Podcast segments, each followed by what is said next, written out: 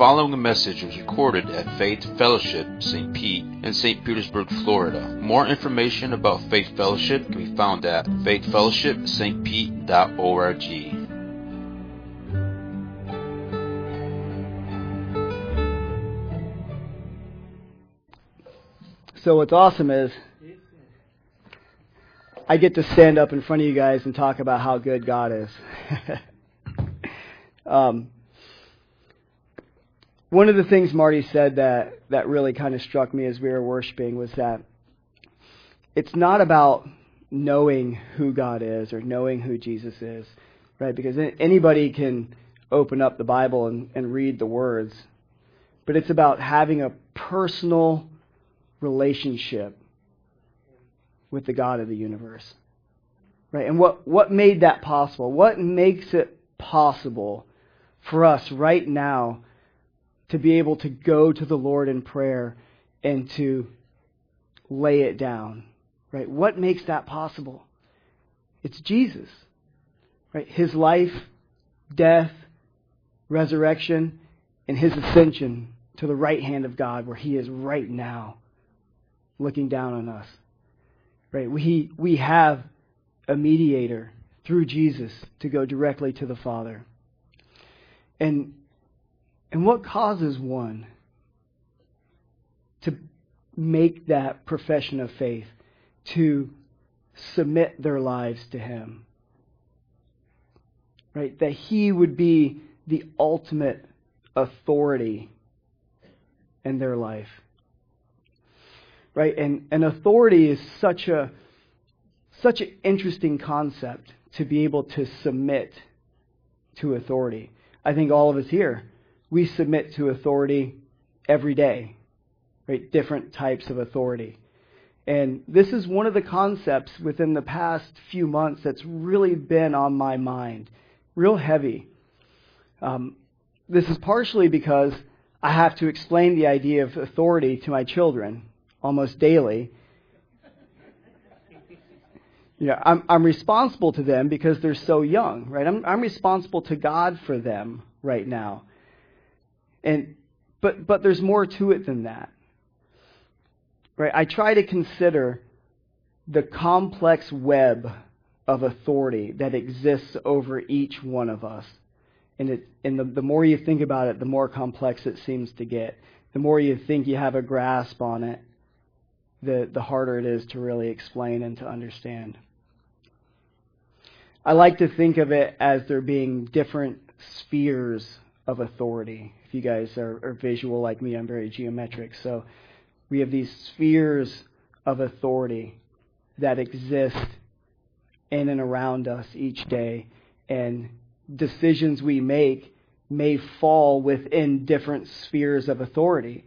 So, how do we know what's the right decision based on where we are and whose authority we're under?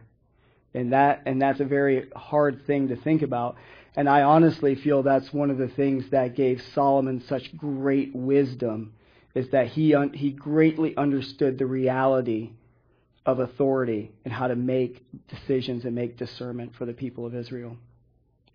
So for, for young people, they're responsible to obey and submit to teachers, parents, government to a certain degree, and other leaders in the community.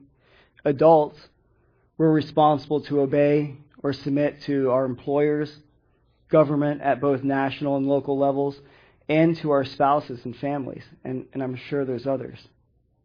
But there's an ultimate authority in our lives for each one that exists at all times, whether you choose to believe it or not and it belongs to God.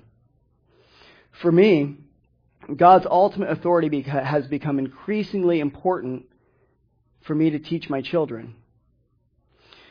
Especially as my oldest son keeps getting older, I want him to be able to leave our house and know that he still has a father in heaven, a father that cares for him even more than I do and more than I can.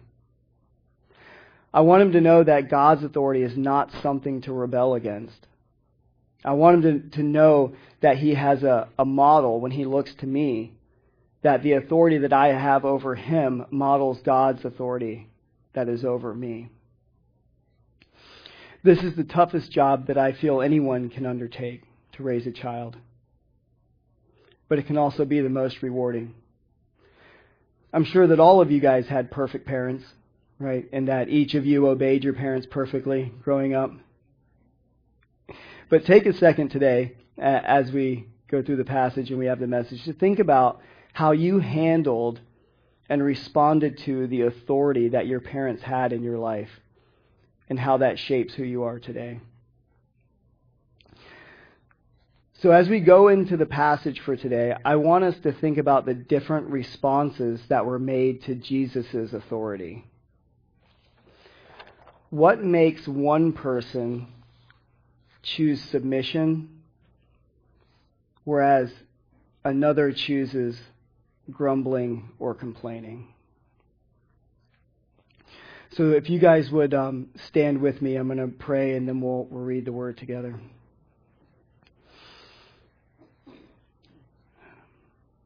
Dear Heavenly Father, Lord, I just pray over the, the reading of your word this morning, Lord, that, that your spirit would fill this place. Lord, that you would teach us through your word and through your spirit. Father, that your truths would be made evident.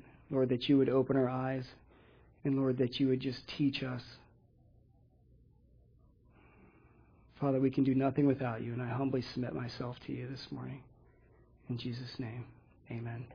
So stay, stay standing as we read the word. So this is the passage for today is Luke 5, 27 through 32, and it'll be up on the screens. Says, After this, he, meaning Jesus, went out and saw a tax collector named Levi sitting at the tax booth. And he said to him, Follow me. And leaving everything, he rose and followed him. And Levi made him a great feast in his house and there was a large company of tax collectors and others reclining at table with them. And the Pharisees and their scribes grumbled at his disciples, saying, Why do you eat and drink with tax collectors and sinners? And Jesus answered them, Those who are well have no need of a physician, but those who are sick. I have not come to call the righteous, but sinners to repentance. You guys may be seated. So I'm going to pull from the parallel passages in the Gospels of Matthew and Mark. So this would be Matthew 9, 9 through 13, and Mark 2, 13 through 17. And what we see is that in all three Gospel accounts, this passage immediately follows the healing of the paralytic that we looked at previously. Upon healing the paralytic, the Pharisees and teachers or scribes were the ones who were questioning in their hearts. They had come from all over Judea and Jerusalem to hear Jesus teach, and there was good reason to think that they were also the ones that are present in our current passage. In order to get a better understanding of the motivation and intention of Levi or Matthew, and the Pharisees in this passage, we'll have to consider some of the historical nuance from the Old Testament. Also, from some of the Jewish literature and commentary from that time, as well as historical documents. So instead of bombarding you with all the history up front, we'll examine it as it comes up in the passage. And I just want to, be, before we, we, dive into the passage, I just want to take a second to tell you guys um, how awesome it's been for me personally to to be able to dig into God's word and to just dig into the history and the context and be able to share this with you guys. And um, I'm just I feel so blessed this morning to be able to to stand up here and share with you. But I don't want you guys to feel like what I'm saying is the most important thing. I want you to know that each one of you have something to add to this, right? The Lord speaks to each one of you individually. And as I as I present the the teaching that was given to me, if something comes to, to your mind that I don't cover, something that you feel is important, I want you to share that with me. So I'd love to hear what you guys have to say as well. So let, let's dive into the passage. This is uh, Luke 5. We're going to look at the first two verses, 27 and 28. It reads After this, this being the, the time with the, the paralytic, he, Jesus, went out and saw a tax collector named Levi sitting at the tax booth. And he said to him, Follow me. And leaving everything, he rose and followed him. So from the, the first two verses of Mark 2, 13 and 14, and from Matthew 9, 9, we get a better understanding of who Levi is. We read that the man Levi is also called Matthew. And we believe that this is the, the Matthew that wrote the Gospel of Matthew. And we also see that he is the son of Alphaeus, which is one of the pointing characteristics when we many times in the Bible, they'll when they give somebody's name, since many people have the same name, they'll also list the son, the son of, to give a better reference of who it is you're talking about. Or in, in some cases, they'll say where they're from. So if they'll say a common name, they'll say from this place, and they'll be they'll come to be known by either who their dad was or where they're from. So we also read that Jesus left the house in which he was previously teaching, says after this, and we see that he healed the paralytic. Mark records Jesus as going out again beside the sea to teach them. So he's now out of the house. He has gone out. Um, we we can see that his disciples and maybe many of those who were there with him, the Pharisees and scribes, also followed as he went out to teach in a different setting or as he went to a, a different place. So, what I want to do is, I want to take a moment and I want to review some of the history of Judea from the early first century. And this will help us get some context into what we're reading. So, in roughly 6 AD, Rome proposed a tax on the native inhabitants of Judea and this had not been done previous.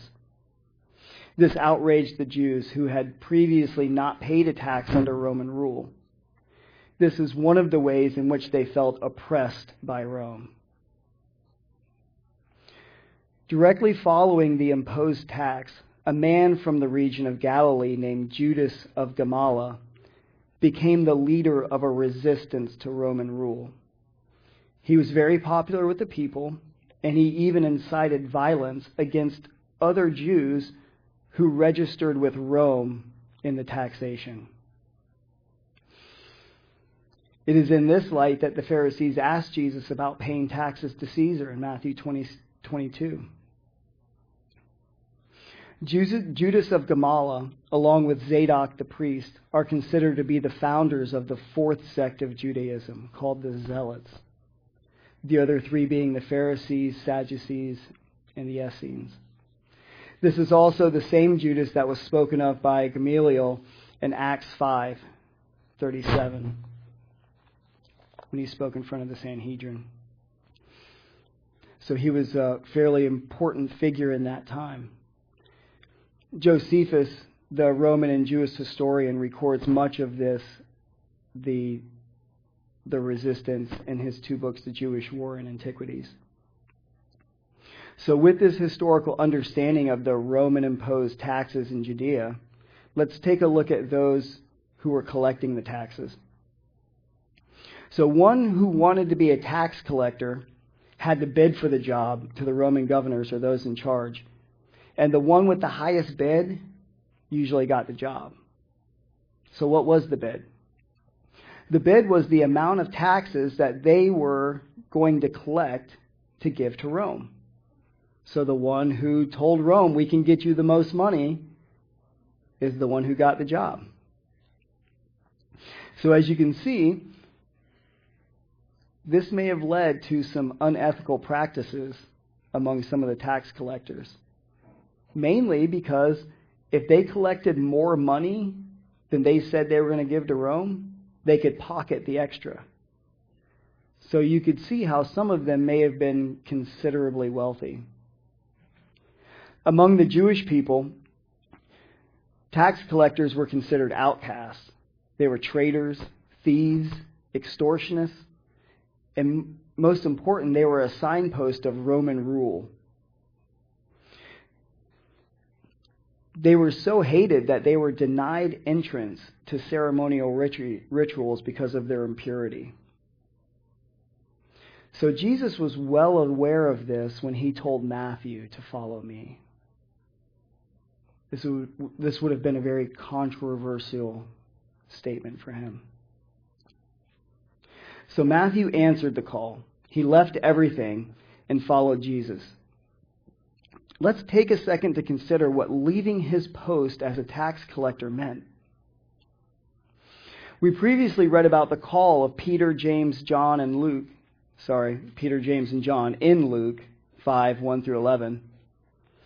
They were professional fishermen, and they left everything to follow Jesus, just like Matthew did.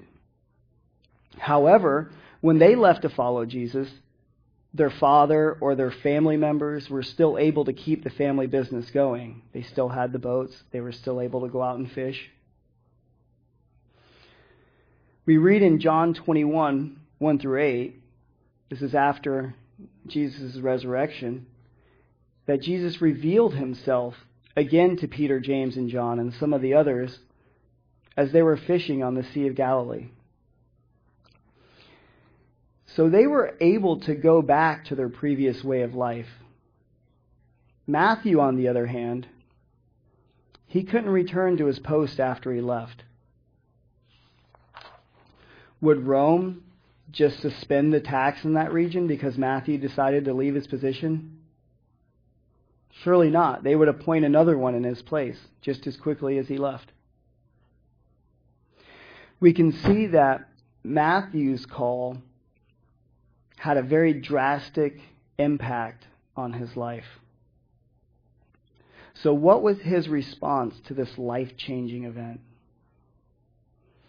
Let's look at the next two verses 29 and 30. And we see that. And Levi made him a great feast in his house, and there was a large company of tax collectors and others reclining at table with them.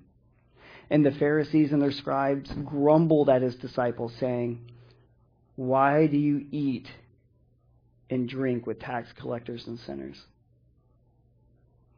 So the first thing we see is that Matthew made a great, great feast for Jesus. What does his response to Jesus' call to follow me tell us? What does it tell us? So, first, it tells us that Matthew may have been wealthy. This is worth noting because in Matthew 19, 23 through 24, we read Jesus, he says, And Jesus said to his disciples, Truly I say to you, only with difficulty will a rich person enter the kingdom of heaven. Again, I tell you, it is easier for a camel to go through the eye of a needle than for a rich person to enter the kingdom of God. And in verses 27 through 29, we read Then Peter said in reply, See, we have left everything and followed you. What then will we have? And Jesus said to them, Truly I say to you, in the new world, when the Son of Man will sit on his glorious throne, you, will have, you who have followed me will also sit on twelve thrones, judging the twelve tribes of Israel. And everyone who has left houses or brothers or sisters or father or mother or children or lands for my name's sake will receive a hundredfold and will inherit eternal life.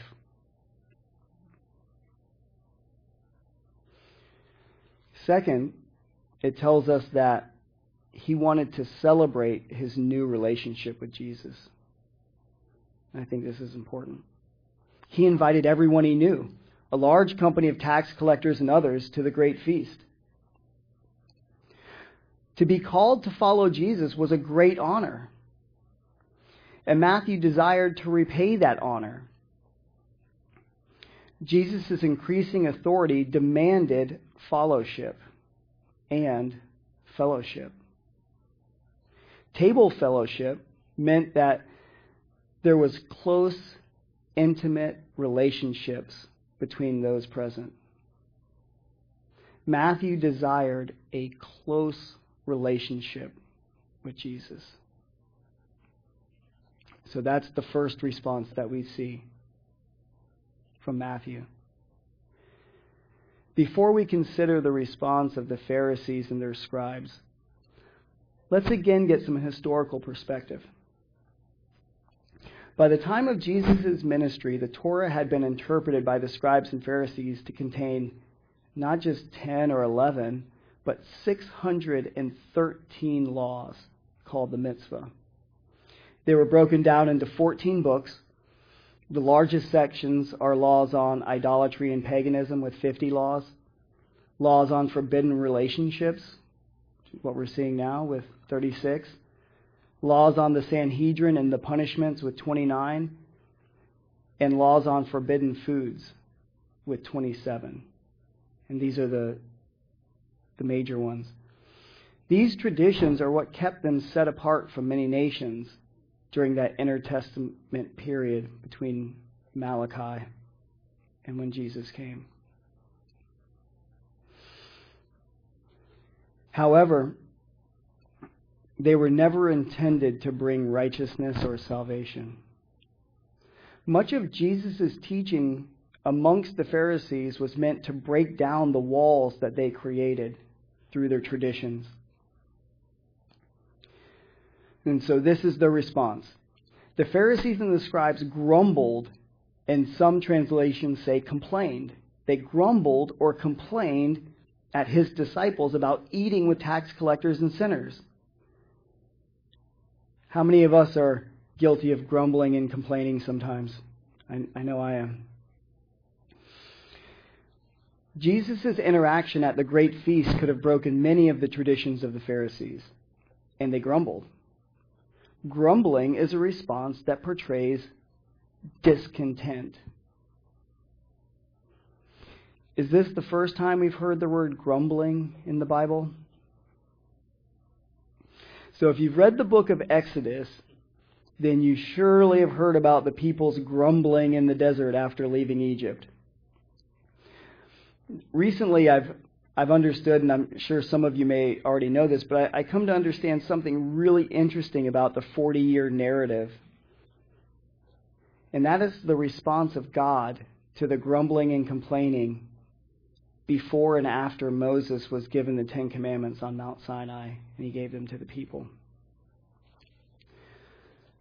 So before the commandments were given in Exodus 19 through 31, Israel's grumbling received a response of grace from God. Grumbling in Exodus 16 about hunger resulted from manna or bread from heaven. Grumbling in Exodus 17 about thirst resulted in water coming out of a rock, spring coming out of a rock.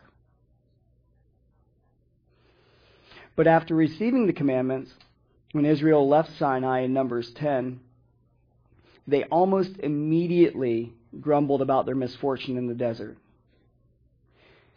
In Numbers 11, a fire of the Lord burned among them and consumed many in the camp. They grumbled in Numbers 21 about food and water, and the Lord sent fiery serpents among the people, and many died.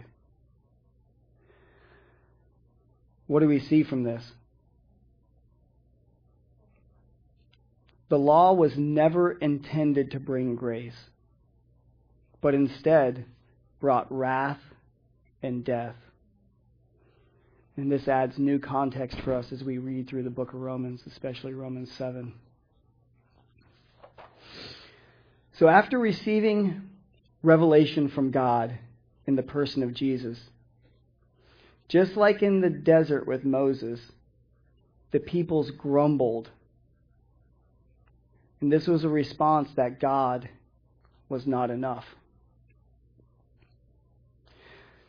So this became more apparent in the rabbinic traditions of the Pharisees in the transition period between AD 70 and AD 135 after, after the temple was destroyed. So the temple was destroyed in AD 70, which was also prophesied about. But let's listen to a story from the Talmud, which is one of the, the rabbinic books. So this is called the oven of Achnai. I don't know if anybody's ever heard of this before. So in this story, a man named Achnai made a new oven by combining tiles and sand to an old oven and wanted to know if his new oven was ritually pure or impure. So he took it to the rabbis. In the discussion, one of the views was that the oven was pure, whereas the opposing view was that the oven was impure. After much debate, and which included some miracles pointing to the fact that the oven was pure, finally, a voice came down from heaven that said that the oven was pure. But those holding the opposing view claim that regardless of any miracle, God had given man the power to interpret the law. There's a famous quote by Rabbi Joshua at the end of the story. And the quote says, The Torah itself is uncovered not by prophets, nor by God's miracles or audible voice, but by man's interpretation and decision making.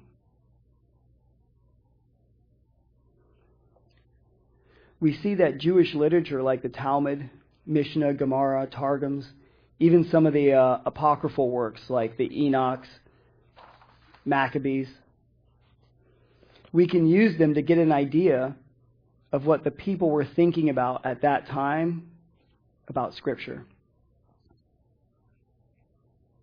And as you can see, they thought very highly of themselves.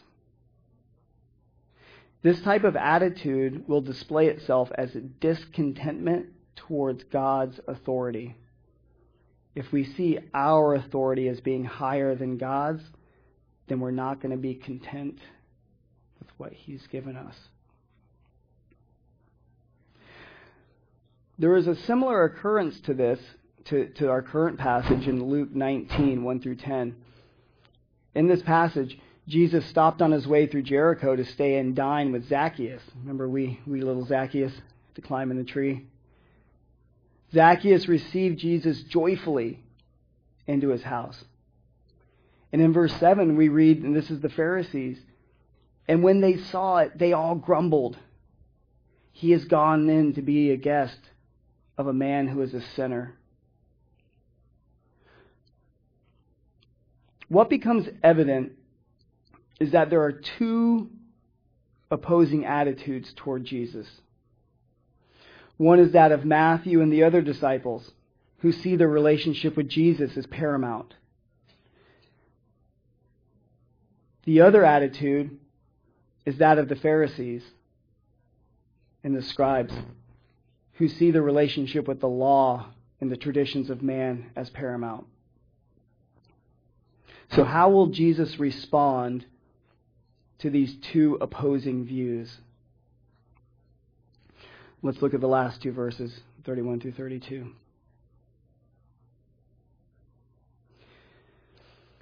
We read, And Jesus answered them, Those who are well have no need of a physician, but those who are sick. I have not come to call the righteous, but sinners to repentance. There's a very interesting combination of ideas that are happening here. And I'm going to try and pull that out for you. We have the opposing view of well versus sick, and we have the idea of physical and spiritual, right? So let's think about the combinations. I'm a, I'm a math person, so I like to put combinations together. So somebody can be physically well and spiritually well. Somebody can be physically well but spiritually sick. Somebody could be physically sick, but spiritually well. And somebody could be physically sick and spiritually sick. Jesus' teachings go beyond the physical world of what is seen, and they point to the spiritual truths that are unseen Jesus shows that he is the great physician that can bring spiritual health as well as physical health. Previously in Luke, we read about Jesus casting out demons. He healed Peter's mother in law instantly. He instantly cleansed the leper. He also called his disciples to follow him and have a relationship with him. And we may not see that relationship with Jesus as a healing, but it is. In the preceding passage, Jesus healed a paralytic and forgave the man his sins in front of the Pharisees and scribes.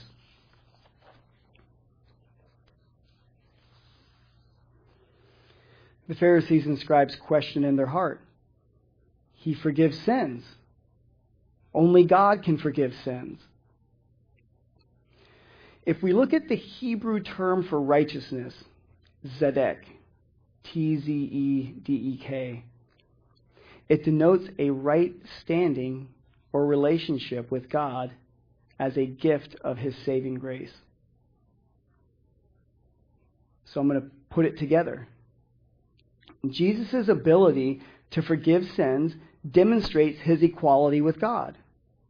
Therefore, a right relationship with Jesus, the gift of God, determines one's righteousness. Neither the law nor any work of man can earn righteousness. It is that personal relationship with Jesus Christ. Jesus said he came for the sinners, not the righteous. In this passage, Levi saw himself as a sinner and accepted Jesus as Savior. But those who see themselves as well or righteous, they have no need for a physician or a Savior. Sin is like a disease left untreated that condemns the soul to hell. Seeing oneself as righteous versus a sinner is in how you see your spiritual condition. One can see themselves as righteous and not think that they need spiritual healing. One can see themselves as a sinner and not want spiritual healing. Or one can see themselves as a sinner and seek spiritual healing. Again, through that personal relationship. So in the parallel passage, this is Matthew 9:13. Jesus says, "Go and learn what this means. I desire mercy and not a sacrifice." Speaking to the Pharisees. For I came not to call the righteous, but sinners. Again, I desire mercy and not sacrifice. This teaching is evident in another passage where Jesus tells a parable about a Pharisee and a tax collector. For some reason, Pharisees and tax collectors seem to come up a lot. And this is Luke 18, 9 through 14. And we read, He also told this parable to some who trusted in themselves that they were righteous and treated others with contempt two men went up into the temple to pray, one a Pharisee and the other a tax collector. The Pharisee, standing by himself, prayed thus God, I thank you that I am not like other men, extortioners, unjust, adulterers, or even like this tax collector. I fast twice a week. I give tithes of all that I get. But the tax collector, standing far off, would not even lift his eyes to heaven but beat his breast, saying, God, be merciful to me, a sinner.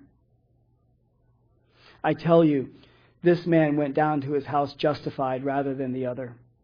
And here's the teaching For everyone who exalts himself will be humbled, but the one who humbles himself will be exalted.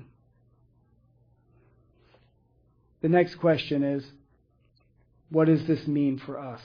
What are the applications? So the first application point is self righteousness. Self righteousness is marked by judging others, grumbling, complaining, and discontentment. It's easy for us to point out the fault in the Pharisees' attitude towards Jesus and his disciples, looking at their traditions.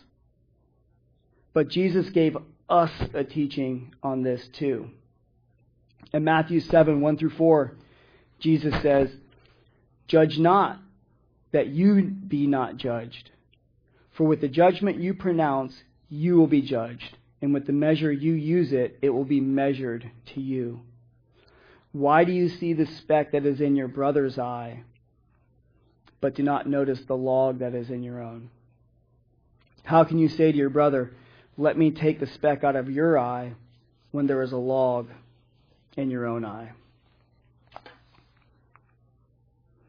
There are times when we may have righteous anger used to judge others. But are we justified in our judgment? It's always important to check our attitudes, our motivations, and our intentions in times like these. This is something I, I say to my children. Grumbling is opposed to worship, and complaining is opposed to praise. James speaks about that. He says, How can fresh water and salt water come out of the same spring? Our mouths. How can we both praise God and speak ill about men at the same time? Or speak ill about God? Instead, like the Thessalonians, we are to rejoice always, pray without ceasing, give thanks in all circumstances. Why? For this is the will of God in Christ Jesus for you. Says 1 Thessalonians 5, 16 through 18. Discontentment is never enough. You guys hear that?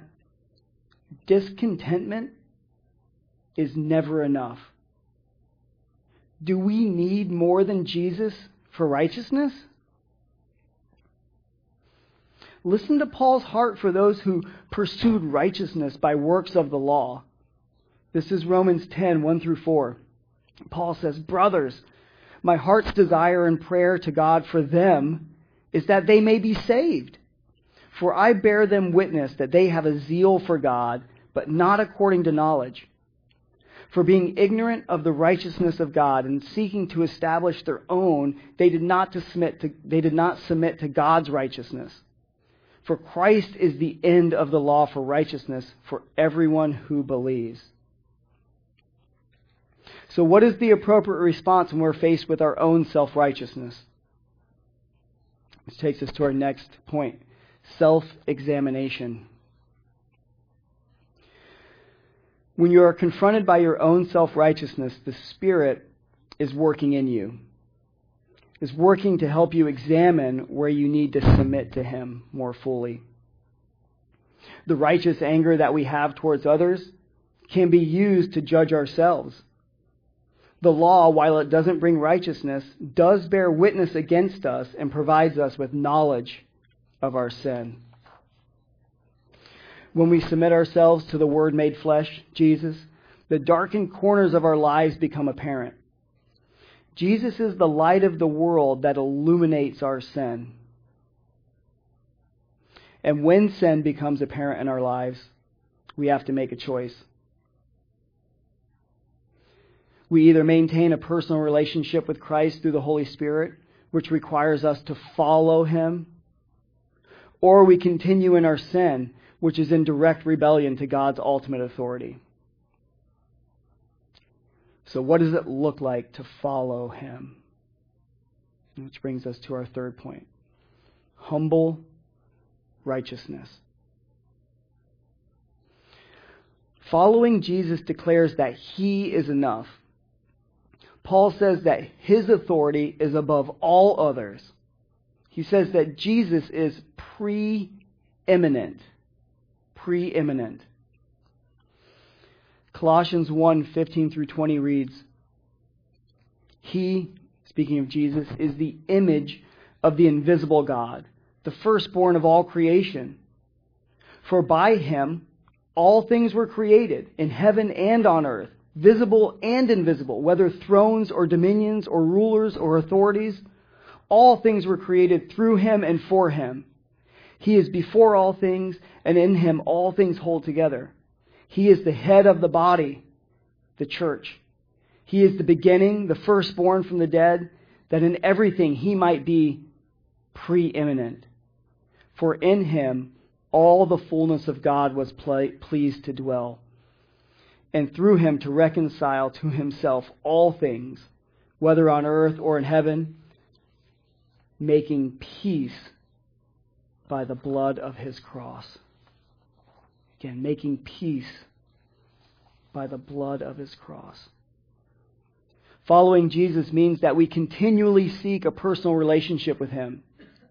There is no formula of prayer. There's no ABC ritual which you can earn right standing with God.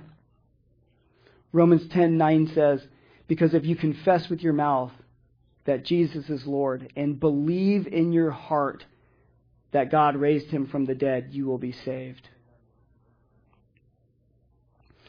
Internally, humble righteousness is a life of conviction, confession, and repentance to God.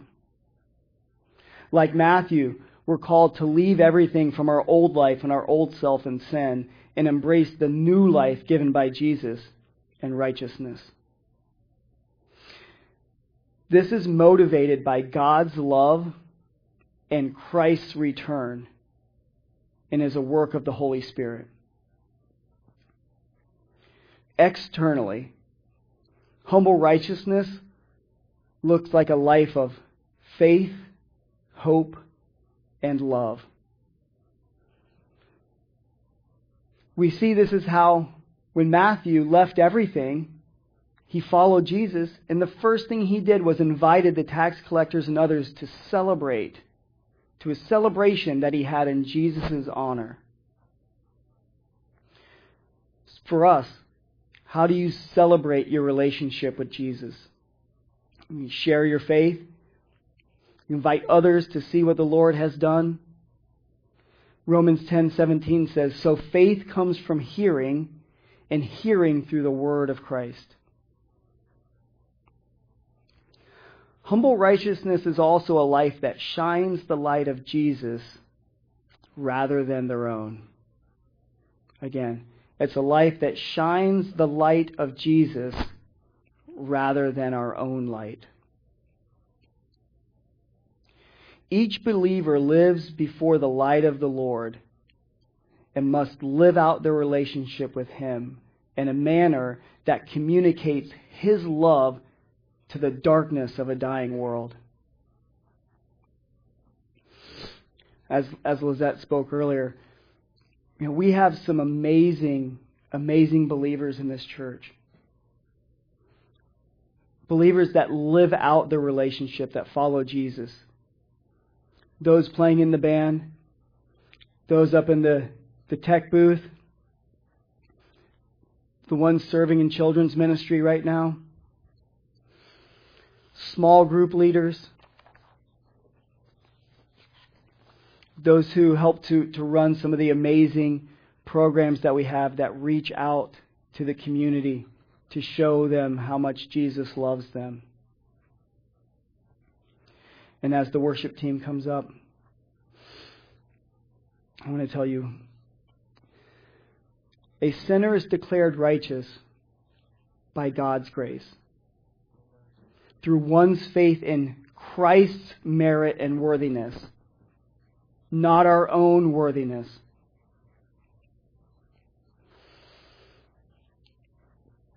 I just want to tell you guys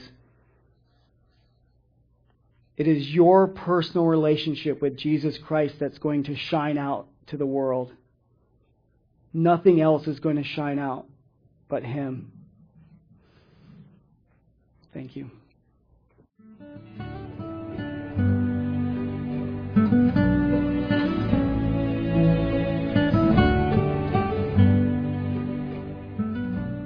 Thank you for listening to this message from Faith Fellowship St. Pete in St. Petersburg, Florida. More information about Faith Fellowship can be found at faithfellowshipstpete.org.